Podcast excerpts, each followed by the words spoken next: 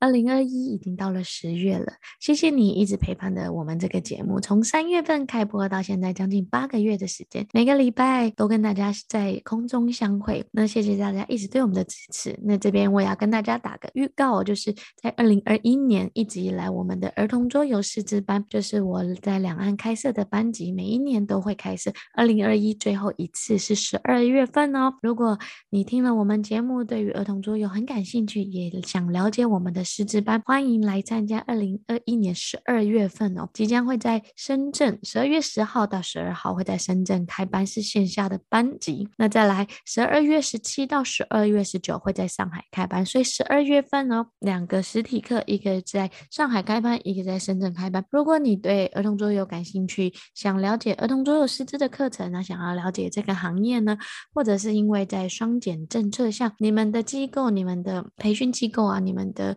学校啊，你们想要做转型啊，有一些呃软性实力的一些课堂，都欢迎来参加我们的儿童桌游师资班。然后，如果想收看关于更多儿童桌游师资的介绍，请加我们 iGet 公众号哦，iGet 的公众号或小助手 iGet 二零一八。添加了之后，就可以有小助手来帮你们回答。那相关的链接也可以看我们 iGet 的公众号，然后来进行更多讯息的了解。那期待二零二一年在十二月份可以在线下跟大家更多的朋友聚会。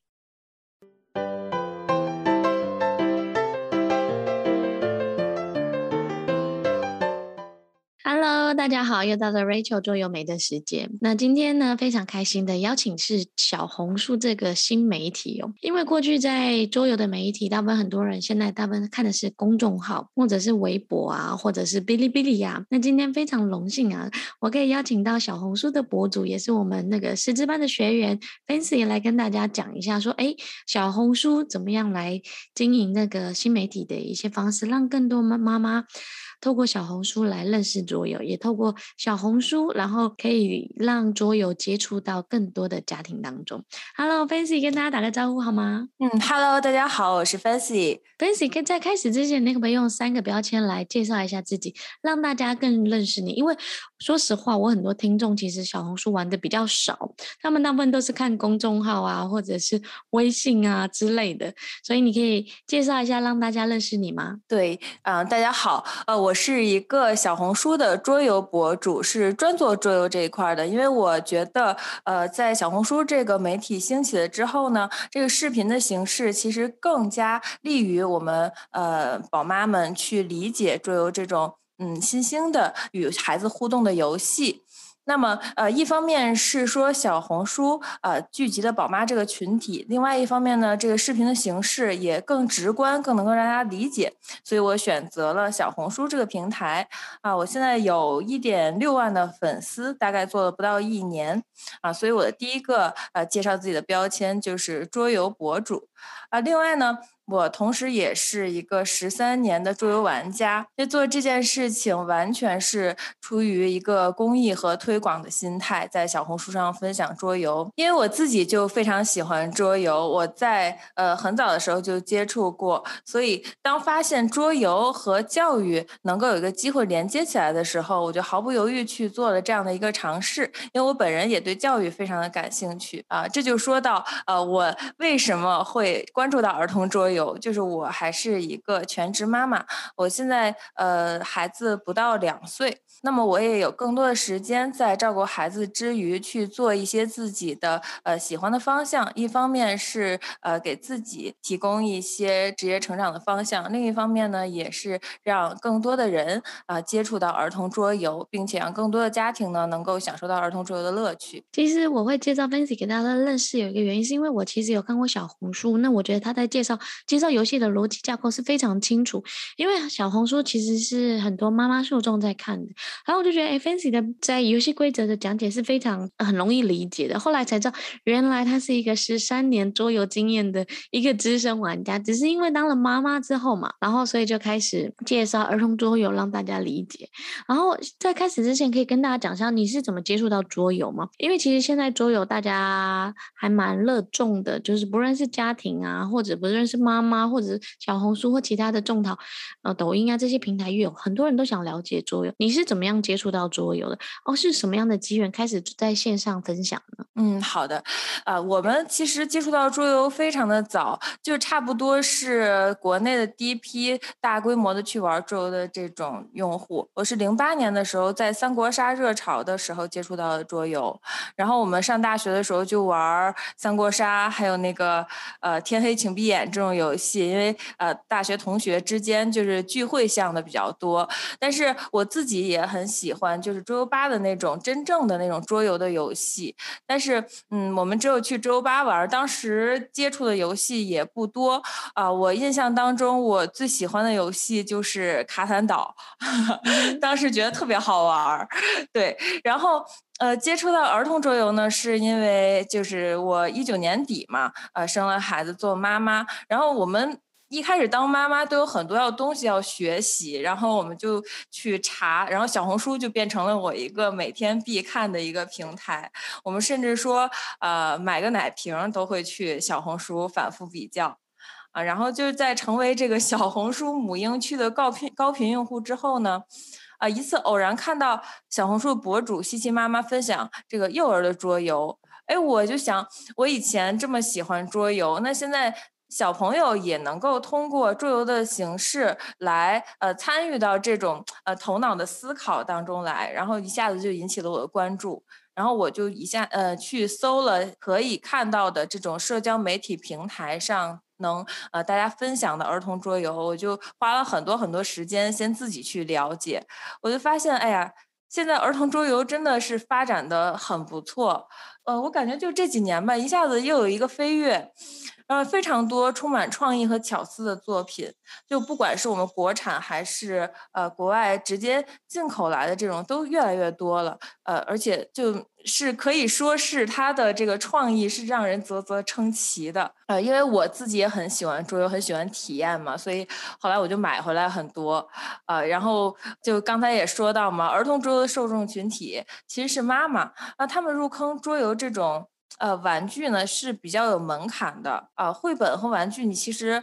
你可以买了，就觉得自己好像 是对对孩子有有有这个好处了。但是桌游你买回去是要去玩的，啊，这个玩的过程呢，你还要先搞清楚规则，然后。引导孩子去理解和遵守规则，这本身就很有门槛，劝退了很多人。那我们呃抱着这个桌游能够走进千家万户的这个心态啊，我就开始做了小红书的分享。呃，大概的风格就是很详细的讲规，然后加上试玩，都是为了我们的初心嘛，就是降低大家这个玩游戏的门槛。啊、本质上。就是是在做一种长期价值。我经常说，我希望，呃，在很久之后，如果你想搜某一个游戏的具体的玩法的时候，你可能还会再去看我很久之前去录的这种视频。我觉得这个可能是我的一个初心吧。我想问一下，就是因为很多人就就是小红书啊，或者这种社交平台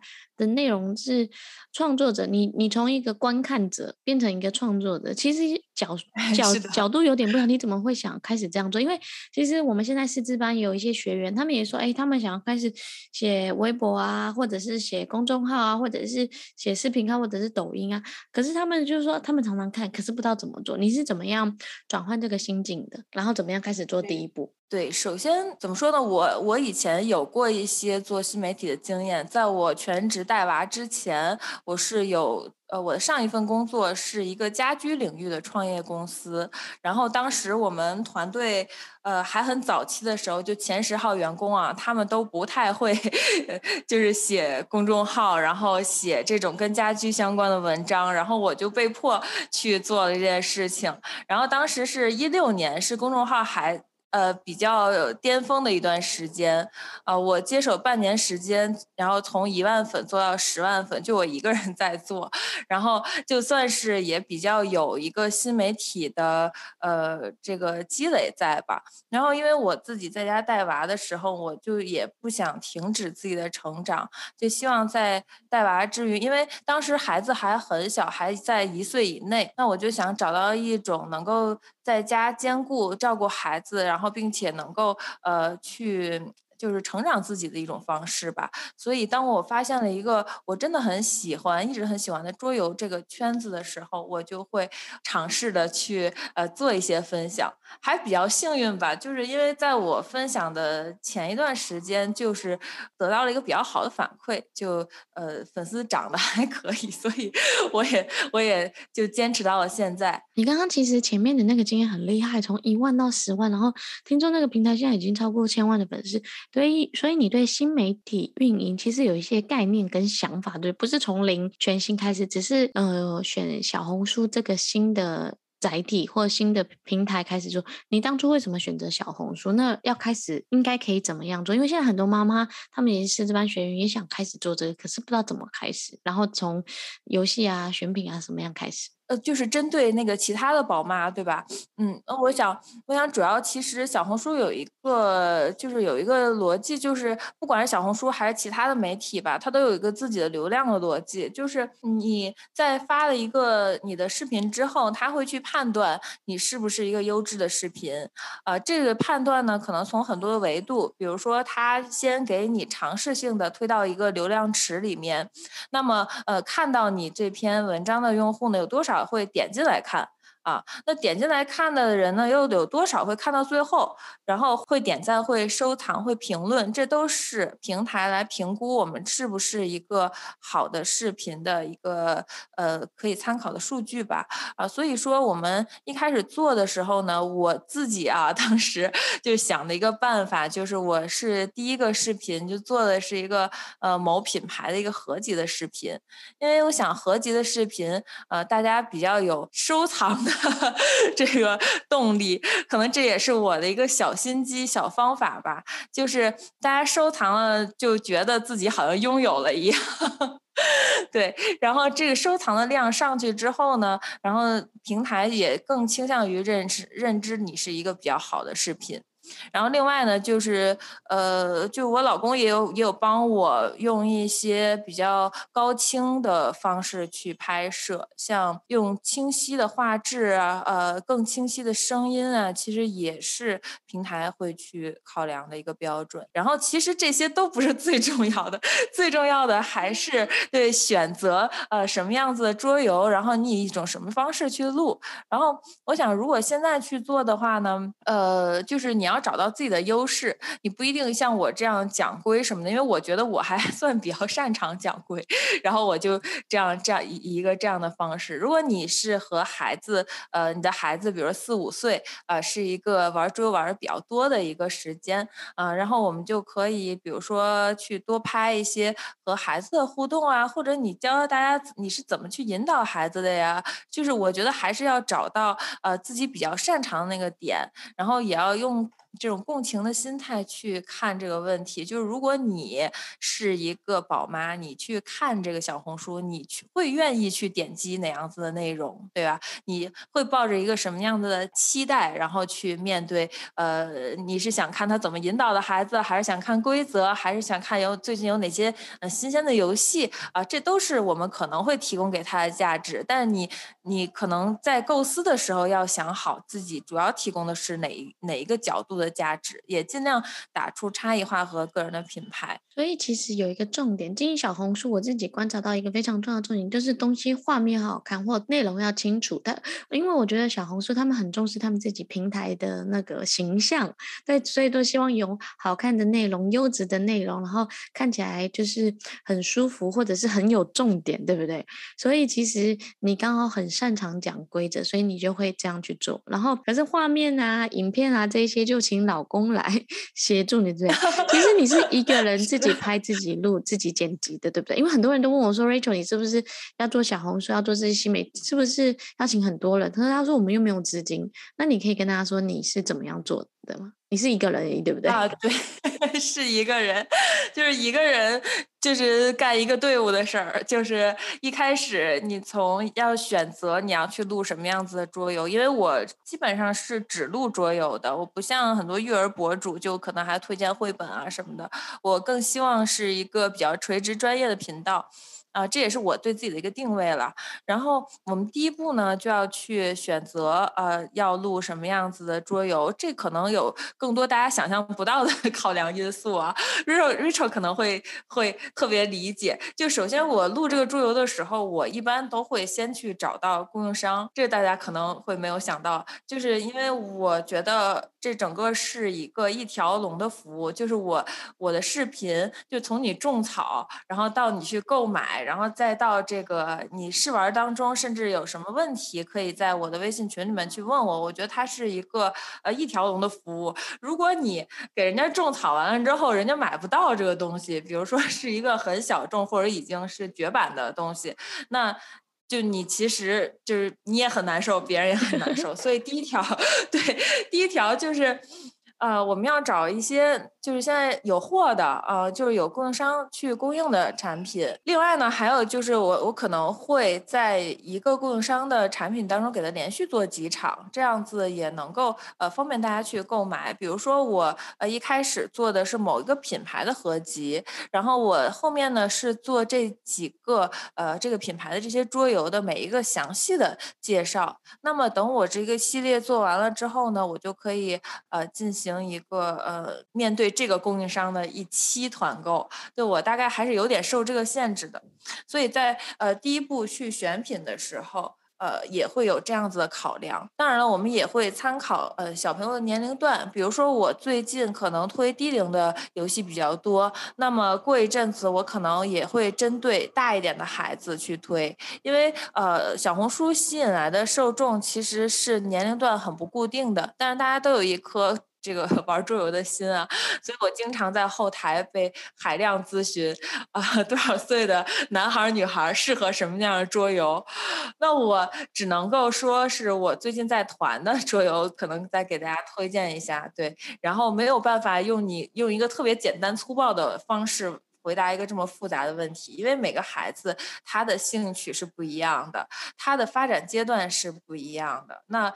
就它适合的桌游也可能是不一样的，这可能会是一个比较综合的问题了。对，您刚刚说的其实也是哦，就是我觉得也刚刚最后讲的那一段，就是哎，有些妈妈也常常说，Rachel，你直接帮我推荐几个桌游，然后合适我就要一定要多问几个，男孩还是女孩，然后还会问一个有没有玩过游戏，因为很多人就是一股脑儿的就想说，哎，桌游现在还不错，你给我推荐两款就好了。然后我就会多问他，他说：“哦，不就是推广推荐一个桌游嘛？”我就说没有，因为还是要考量他能不能理解啊。要不然我推荐一个很难的，或他没有玩过桌游经经验，妈妈可能会说：“哦，你们游戏规则太复杂，早知道就不要买。”可是其实桌游可以循序渐进的慢慢开始引导孩子，其实也是引导妈妈。现在很多妈妈有些时候上班族的妈妈可能没有那么多耐心，就是想买一个游戏回去让小孩子玩就好了。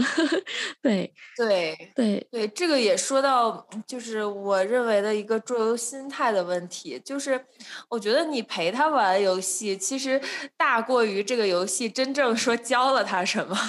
就是其实你的陪伴是对他来说非常可贵的，也是就是建立他内心的一个归属感、安全感的一个来源啊。而且他在游戏的过程当中，他其实是可以模仿大人的一些呃决策行为的。这个对于小朋友的学习能力的这个增长。是很有很有用处的，而不是说，呃，就学了一个什么知识这样子。对，而且你刚刚前面有讲讲讲说，哎，对你。跟一般的博主不一样，很多真的是种草，因为很多人种完草之后就不负责，就说大家都会说哪里买哪里买哪里买，就是他们找不到渠道。那其实你很特别，你就是一开始就是会先把渠道啊，然后要找谁供应你产品啊，然后先想好了，先沟通好了之后，至少就可以一次解决服务。因为说实话，小红书其实。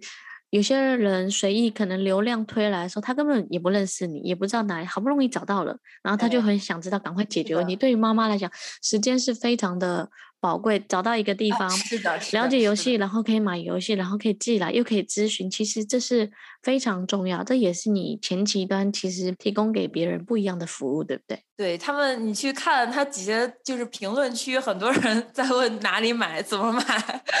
但是小红书平台还不太那个允许说把流量导到其他的地方，比如说微信这样子，然后所以你不能够在那个评论区去明说，所以我只能告诉他们啊，去私信我，然后我会把我的这个微信号分享出来什么的，这样子就其实转化率也蛮低的。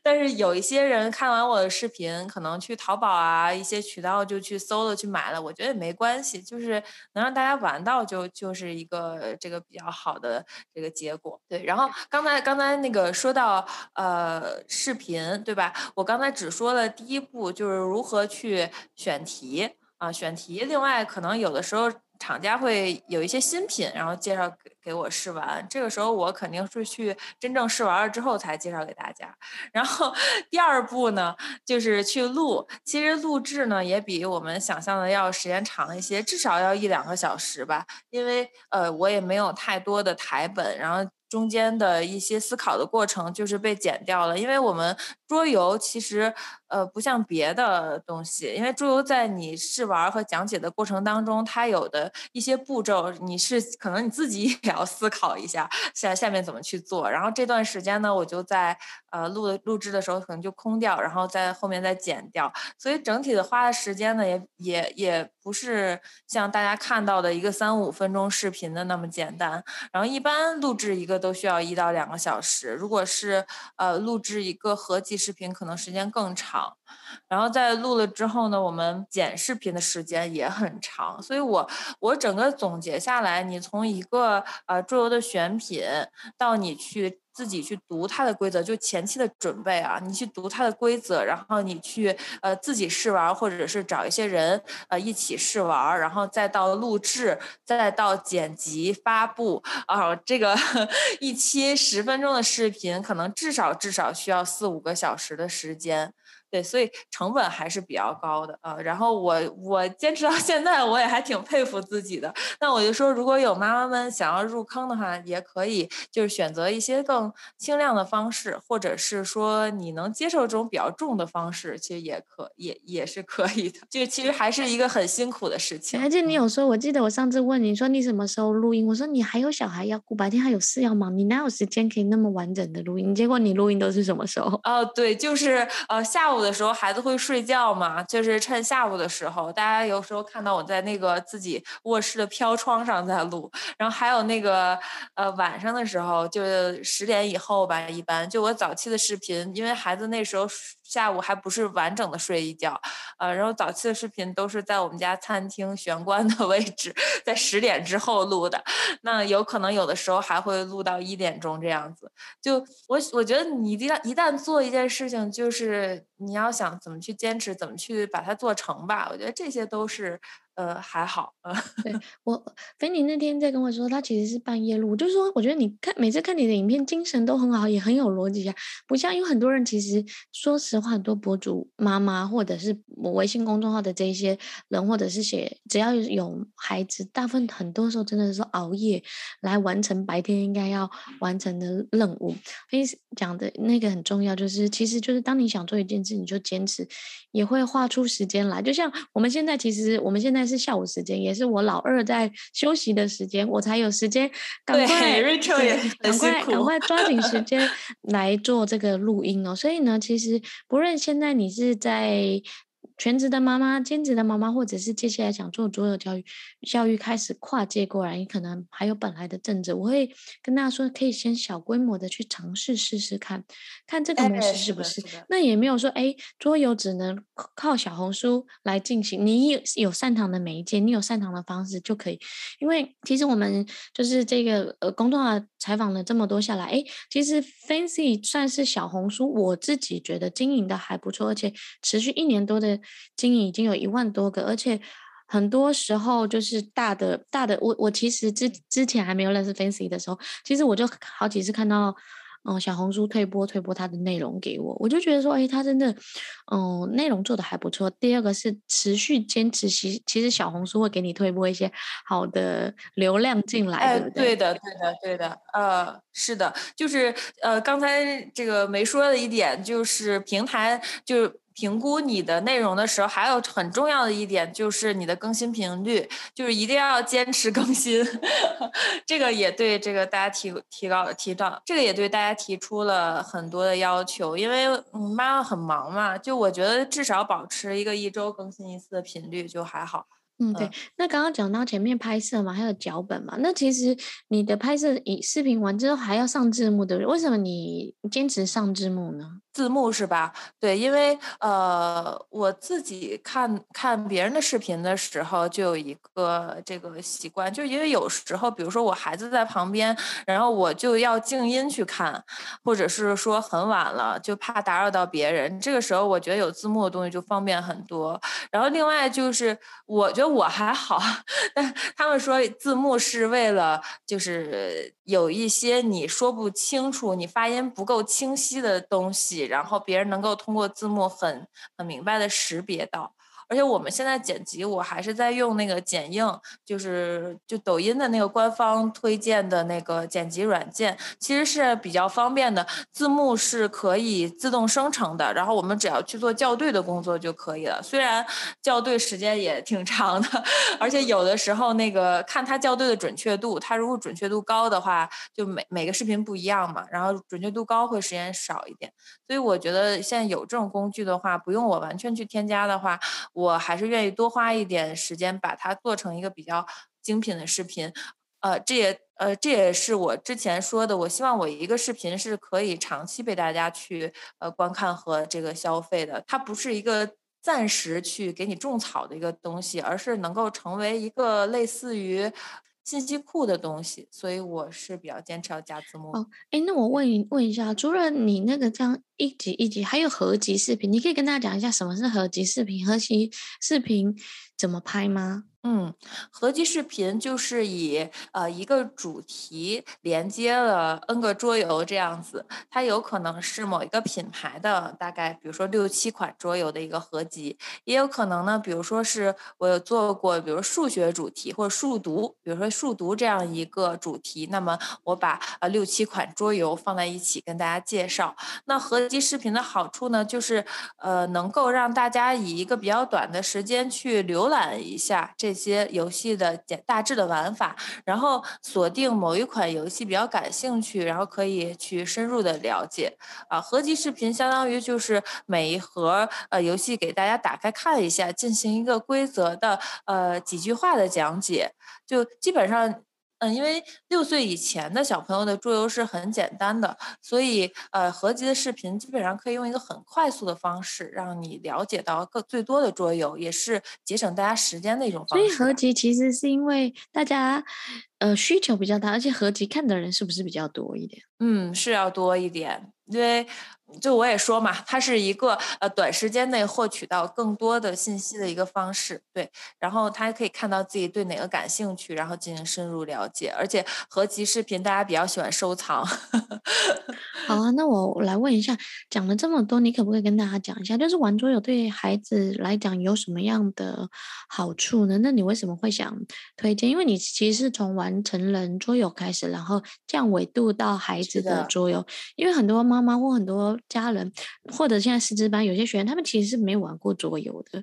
对，然后他们是觉得桌游这个方向，嗯嗯、桌游教育这个方向，可能是他们未来创业或嗯嗯，就是投资新投资的一个方向。你来跟大大家讲一下桌游对孩子的好处吧。嗯嗯嗯，因为我自己其实我我小的时候，呃，我是九零年的啊，所以我小的时候呢，我们玩的是扑克牌，我自己就很有感触，因为我家里人，我爸爸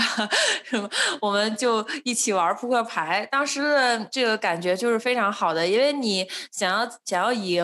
啊、呃，想要这个理解这个游戏，你其实进行的是一个主动的学习，而不是说像现在很。多嗯，鸡娃的这个风潮，然后就是说给小孩进行什么样子的思维训练，让他做题或者怎么样。呃，我觉得这个桌游本身呢是一种亲子陪伴，然后在这个过程当中呢，孩子会学会学习方法。就是我们，我觉得随着这个这个鸡娃风越刮越大，最后他一定会崩塌，然后最后回归到一种大家。大家会理解到，这个知识的学习只是暂时的，如何培养孩子的能力才是我们应该去思考的一个点。那么，我觉得桌游就是在孩子思维、甚至专注力、反应力这一方面，能够去培养到他能力的一个东西。这个是别的普通的玩具是给不了，呃，也是桌游的一个特点吧。然后另外一点，桌游跟其他的玩具和活动不同的是，它还能够培养孩子的抗对抗挫折的能力。它其实对他的心理素质是有一个非常好的锻炼，因为我们桌游游戏嘛，有输有赢，然后孩子呢。嗯，很容易。就我接触到的很多家长都说，孩子一开始很难接受自己输这件事情。他一旦输了，他就觉得这个游戏不好，就不想玩这个游戏了。然后或者是有的孩子一输就哭，但这种一输就哭的孩子，可能下回还想玩。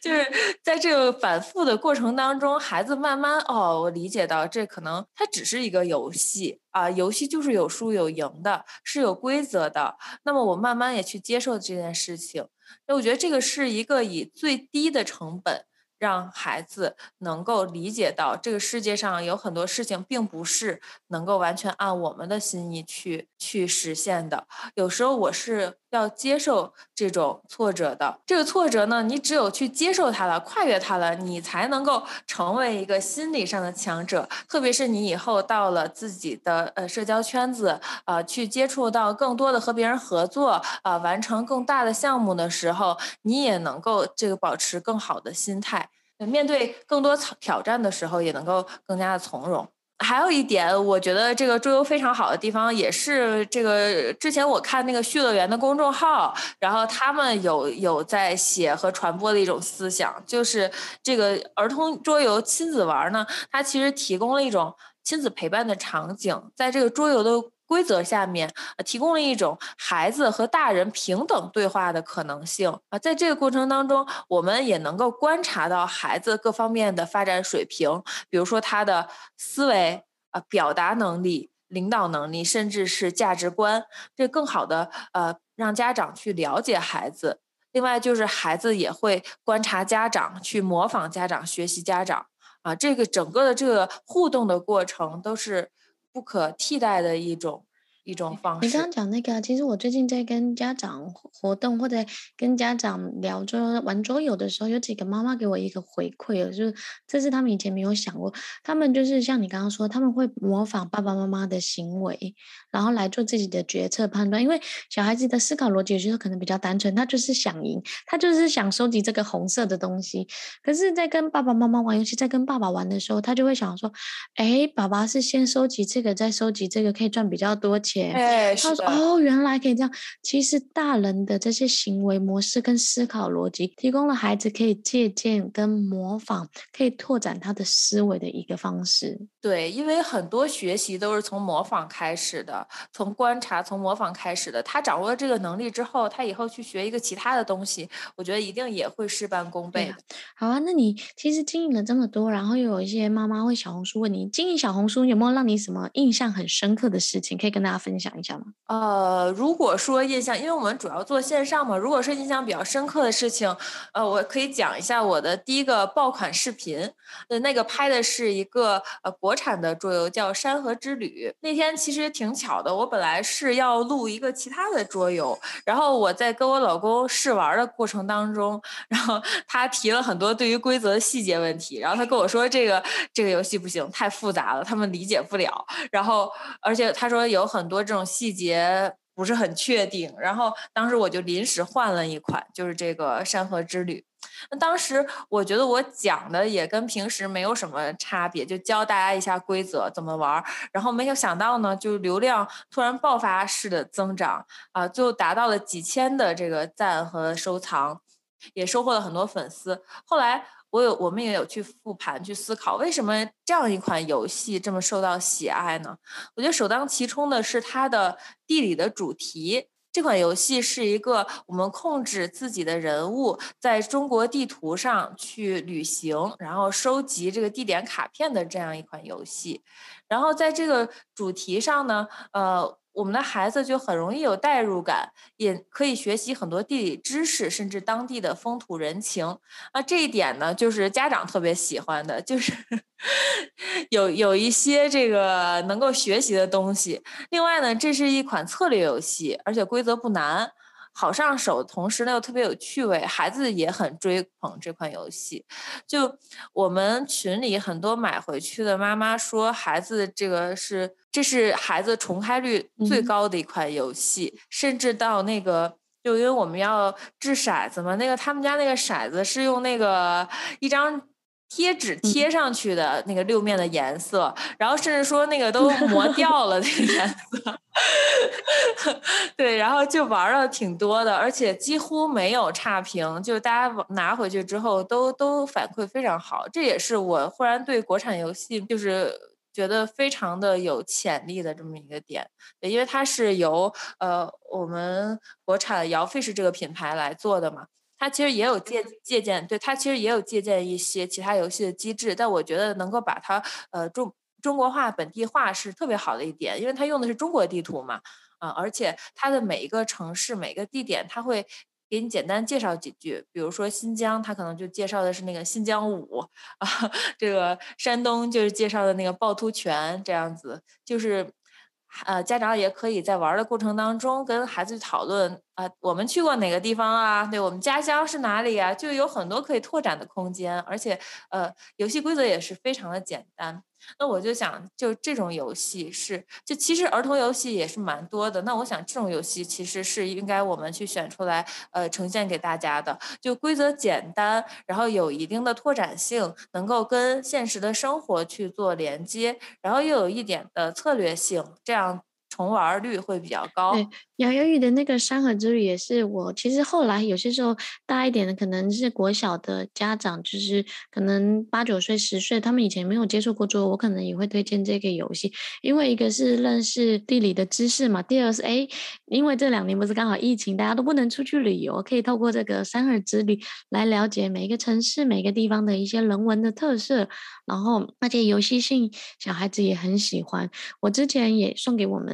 南方的亲戚啊，然后他们也很喜欢这个这个游戏，他们觉得哎挺好玩的。然后他因为他的爸爸妈妈其实是学校的老师，对，然后他们就说哇，嗯、这款游戏他小孩只要带出去，每次都引起大家的关注，跟大家都很喜欢。他们就说诶，没想到玩游戏也挺不错，可以认识这么多不同的内容。有些时候家长也说，他们在旁边说，哎，他们自己也长知识了。有些时候早就忘了哪一个城市 在哪里，然后有什么风土人情。然后他们透透过这样子的方式，其实就好像边玩有一点点学习，可是边玩孩子自己也很开心。我觉得这是蛮重要的。就是如果要推荐给家长玩的时候，有些时候真的不一定要非常的难，有些时候是那个主题，嗯、呃，全家老少都合适。第二个是游戏性不要太难，游戏性一难，可能妈妈就宕机了，或者小孩说哦好难哦，现在规则到底是什么？就像你刚刚问的说，很多细节太细了，细到说哎你要先听完这个，听完听这个才能进去。孩子的脑袋一心想要要玩的那个劲哦，就被冲掉，就好像什么时候可以开始？怎么这么慢，跟这么这么久啊？我觉得这个其实是在选择桌游的时候，就是看似在经营的时候，或看似哎，好像说现在桌游好像很多啊，竞争很激烈。可是其实真的客户的需求或者目标受众的需求，还是蛮重要的一件事，对吧？嗯，刚才我觉得你说的有一点我特别特别的有感触，就是你说的呃，孩子带这个桌游出去给他的小伙伴玩，这个场景是一个特别高频发生的场景，而且这个场景。第一，培养孩子的表达能力和组织能力啊；第二，去特别增强他的自信心，因为在小伙伴里，他仿佛成为了一个比别人 懂得多的人啊。他去带领其他的小伙伴们去玩这个游戏，啊，这个对于孩子来讲是一种这个特别难得的一种锻炼，而且在这个小伙伴们当中呢，你的孩子也可能成为他们就是特别喜欢去跟他玩的这么一种存在，对。对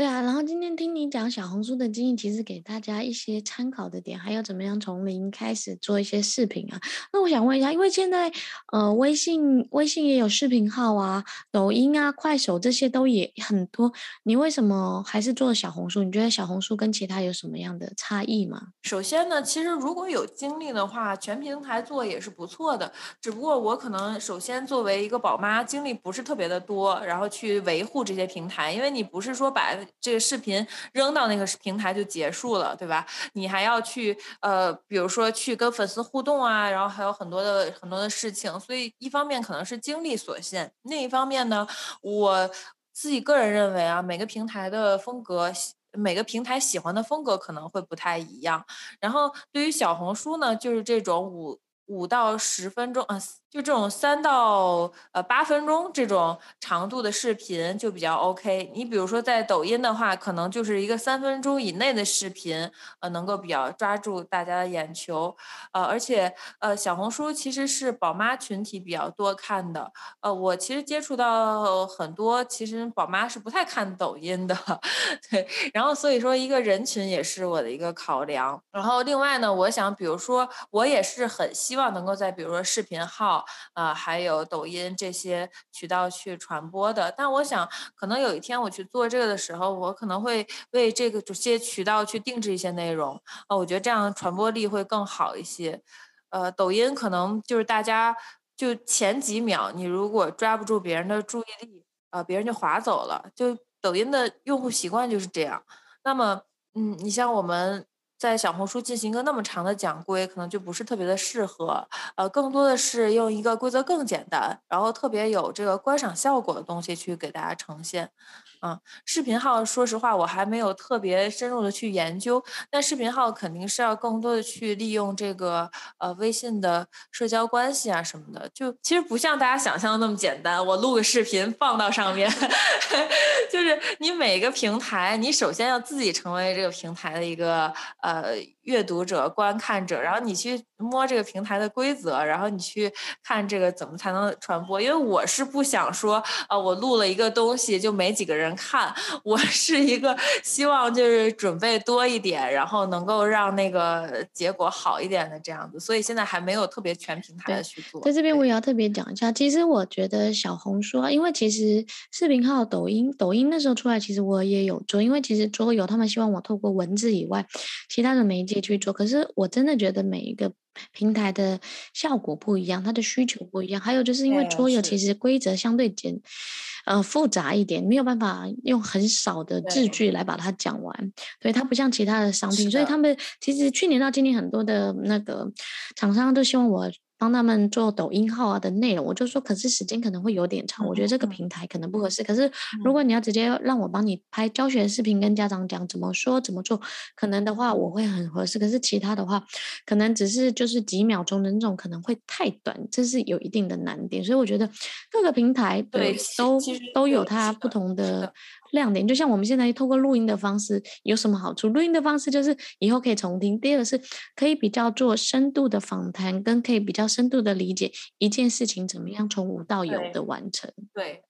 对。对而且对于收听的人来说，他也可以，比如说一边做家务或者一边开车一边听，就就也蛮方便。那这边我想问一下，就是听你看，你从自己喜欢玩桌游，然后开始做桌游教育，然后其实你也来上儿童桌游指导师，你怎么会想来上这样子的课程呢？对，我觉得其实也是很巧合的一件事情，我。就我我自己觉得啊，如果你在一条路上奔跑，你就会发现有越来越多的这个。这条路上的资源向你靠拢，有越来越多志同道道合的人来向你靠拢。嗯、就我呃当时已经成为一个桌游博主了嘛，然后所以小红书上也会有其他的桌游博主交流这样子。然后有一次是和呃当当玩具屋的那个老板娘当当妈加了好友，然后我看到她的小红书的主页有写她是儿童桌游指导师，我就特别好奇问了她，我说还有这个这个认证吗？我说你是在哪里学的？然后当时他就给我推荐了 iGet 的公众号，然后在后来呢，在上海开课的时候，旭乐园群里也有宣传嘛，然后我就毫不犹豫的报名了。对，我觉得这个过这个课真的也是很有收获。首先，Rachel 讲的真的是非常好，在课程的过程中，这种 workshop 的形式也特别好，就好像回到了我们上学的那个时代的感觉，和团队的。呃，和团队的好朋友一起合作完成一个项目的感觉特别好，对。然后我也学到了很多设计桌游课程和活动的方法，啊，比如说，当时我们每一个呃小的活动之后都要写一个反馈，我们叫 AGIEA，这是一种总结提问的方法，它可以引导这个孩子也好，大人也好，就是在结束一个活动的时候，去对刚才所我们进行的活动进行一个总结和深入的思考。啊、它是一个提问的方式，所以真正的那种思考呢，都是由孩子自己的嘴说出来的。那这样的话，他的印象也会更加的深刻。当时 Rachel 跟我们说，你的活动其实只占这个活动效果的一部分，然后这个总结呢，其实能够占到很大的你的活动效果的。其实总结可以占到呃活动效果的百分之四十。我我我我 我也不记得是不是啊，但是就是说明总结是非常重要的，它可以在一个活动过程当中有一个落脚点，能够让大家真的去思考，去有所收获啊。包括这样子的小技巧，我在这个师资班上也学到了很多。那在一个整个活动的流程当中，比如说我们是要先去热身的，那热身游戏呢，我们当时也做了很多种，真的是挺有启发的。这些游这些游戏是可能是利用我们火呃，可能是利用我们本身这个需要进行的游戏的这个配件去进行一个小小的热身，也可能是根据我们今天的场地或者今天来的人员的一个特点去设计的。我觉得这个都是非常有技巧和这个非常值得学习的一个地方，很快可以让这个场子热起来。所以说，这个在设计一个课程的时候呢，每一个环节其实都是有一个技巧在的啊。当然，这个呃师资班也可也让我们学到了很多知识性的东西，也认识特别多的志同道合的朋友。所以我还是真的非常真心的去推荐大家去上这个 做广告啊，去去加入这个。如果如果你是自己想去了解这个行业，或者你本来就是跟这个行业相关的，比如说玩具啊，呃。呃，这个游戏啊，或者是你是一个宝妈，对自己孩子的教育想进行一个比较深入的探讨的话，都可以去加入到这个儿童桌游指导师的课程。然后我想问一下，就是因为现在游戏化教育也有双减政策，你从传统的教育跟现期新的这种游戏化教育，他们有什么样的落差吗？对，我觉得游戏化教育一定是未来的方向，传统教育。嗯，其实现在已经有一些弊端了，就是呃，我们为什么会产生双减呢？就是因为我们现在都在说内卷嘛，都你其他的孩子可能提前学了一点课程，那我如果不学，家长就觉得孩子好像输在了起跑线上一样，于是呃，你学一一节课，我学两节课，那那第一个人又又再去学更多，然后孩子的压力就会非常非常大。我觉得，首先我们教育要回归一个本质，是说要符合孩子的生理、心理的发展特点。啊、比如说六岁之前，他可能真的就是更多的是用这种呃感官游戏的方式去感知世界，啊、更多的是去去外面去玩儿。那我们这种。这个儿童桌游可能只是你家庭生活的一种补充，比如说有时候晚上我们没有办法出去玩儿，啊，他我觉得孩子一定是他的天性是以玩为主的。那么到比如说小学阶段或者是更高的阶段，他慢慢去进行一种这种，我觉得现在这种传统教育有有有点像一种训练式的教育吧。就首先你要很专注的去呃，在一个特定的时间内听完一个课程，然后其次呢，你要去写作业去反馈这种课程。但是呃，在这种教育之下呢，我们是学习到了一些知识，但是。更重要的是学习的方法和刚才我们有有在说啊，就是孩子能力的一个提升。你比如说孩子，呃，我去跟其他的小伙伴分享我之前玩的一个桌游，就是带着其他的小朋友去玩。这本身呢，你觉得学到了什么？我觉得这个比他学一个知识要给他带来的东西要更多。啊，因为我我们其实发现，当我们走走入社会之后，我们运用的都不是说我课堂上学的一个知识，而更多的呢，是我们需要与人去沟通啊，或者是我们需要，比如说我要做新媒体的话，我要去去想，我通过什么方式去学习这个新媒体的运作，呃，如何去探究，呃，我怎么能学到那个东西？就这个过程是比那个东西拿到我面前，我把它背下来，把它学会要。更加重要的一个能力。然后包括现在，其实国内也有很多学校，一些高端的这个私立的学校也在做一些项目制学习的实践。就项目制学习，就是我之前。呃，刚才说的桌游这种，我觉得有有一些有一些类似吧，就是他用一些游戏化的方式，用一些项目制的方式、模拟的方式，让孩子在一个情境当中去成长、去发挥他的这个特点。因为每个孩子确实也不一样。我觉得传统的教育模式呢，就是有一些一刀切，因为它讲究教育的效率。呃，但是我们越来越到后面呢，我们其实越关注孩子个性化的发展，这个是我觉得这个桌游是一个活的玩具，游戏化教育是未来的一个非常重要的方向的一个原因。那最后呢，就是因为其实今天听你讲了那么多，那有些家长啊，或者有些人想说，哎，如果要挑桌游，可以怎么样选游戏呢？怎么样被推荐入坑呢？呃，我觉得首先呢，一定要摆正心态，要以培养和保护孩子的兴趣为主，而不是说我要怎么样去锻炼孩子，把它作为一个嗯刷题的一个这种工具的心态。因为很多妈妈买回去孩子不玩，然后他就特别焦虑，特别是那种呃闯关游戏。我可以很明确的跟你说，你的焦虑情绪孩子是非常敏感的，他一下子就能感觉到。然后有一些家长跟我说。这个孩子自从感觉到他的焦虑情绪，就完全排斥这一类的游戏。那我想，就真的是摆正家长自己的心态，是我们要做的第一件事情。我首先建议就是放下对桌游这种功能性的期待。虽然我们在介绍的时候也会说这个游戏锻炼孩子什么样的能力，但是你只有放下了这个期待，你才能保持一个更好的心态，多去享受陪伴孩子一起游戏的过程。啊，那么在选择游戏的时候呢，我觉得选择孩子喜欢的主题是非常呃巧妙的一点。比如说男男孩都喜欢小汽车，嗯，比如说我们家这么小的孩子就已经开始对小汽车很着迷，就是或者说你现在观察到他最近在看一个什么样子的呃绘本啊，或者是他有感兴趣的主题，你通过他喜欢的东西去切入是非常容易的一点。另外呢，我就觉得不要去选太超龄的。如果你自己不像呃 Rachel 这样特别有那个把超龄桌游能够 简化的这个能力的话，我觉得选太超龄的孩子一下子觉得太难，然后就不想去玩了。然后如果简单一点，他反而会有一种掌控感，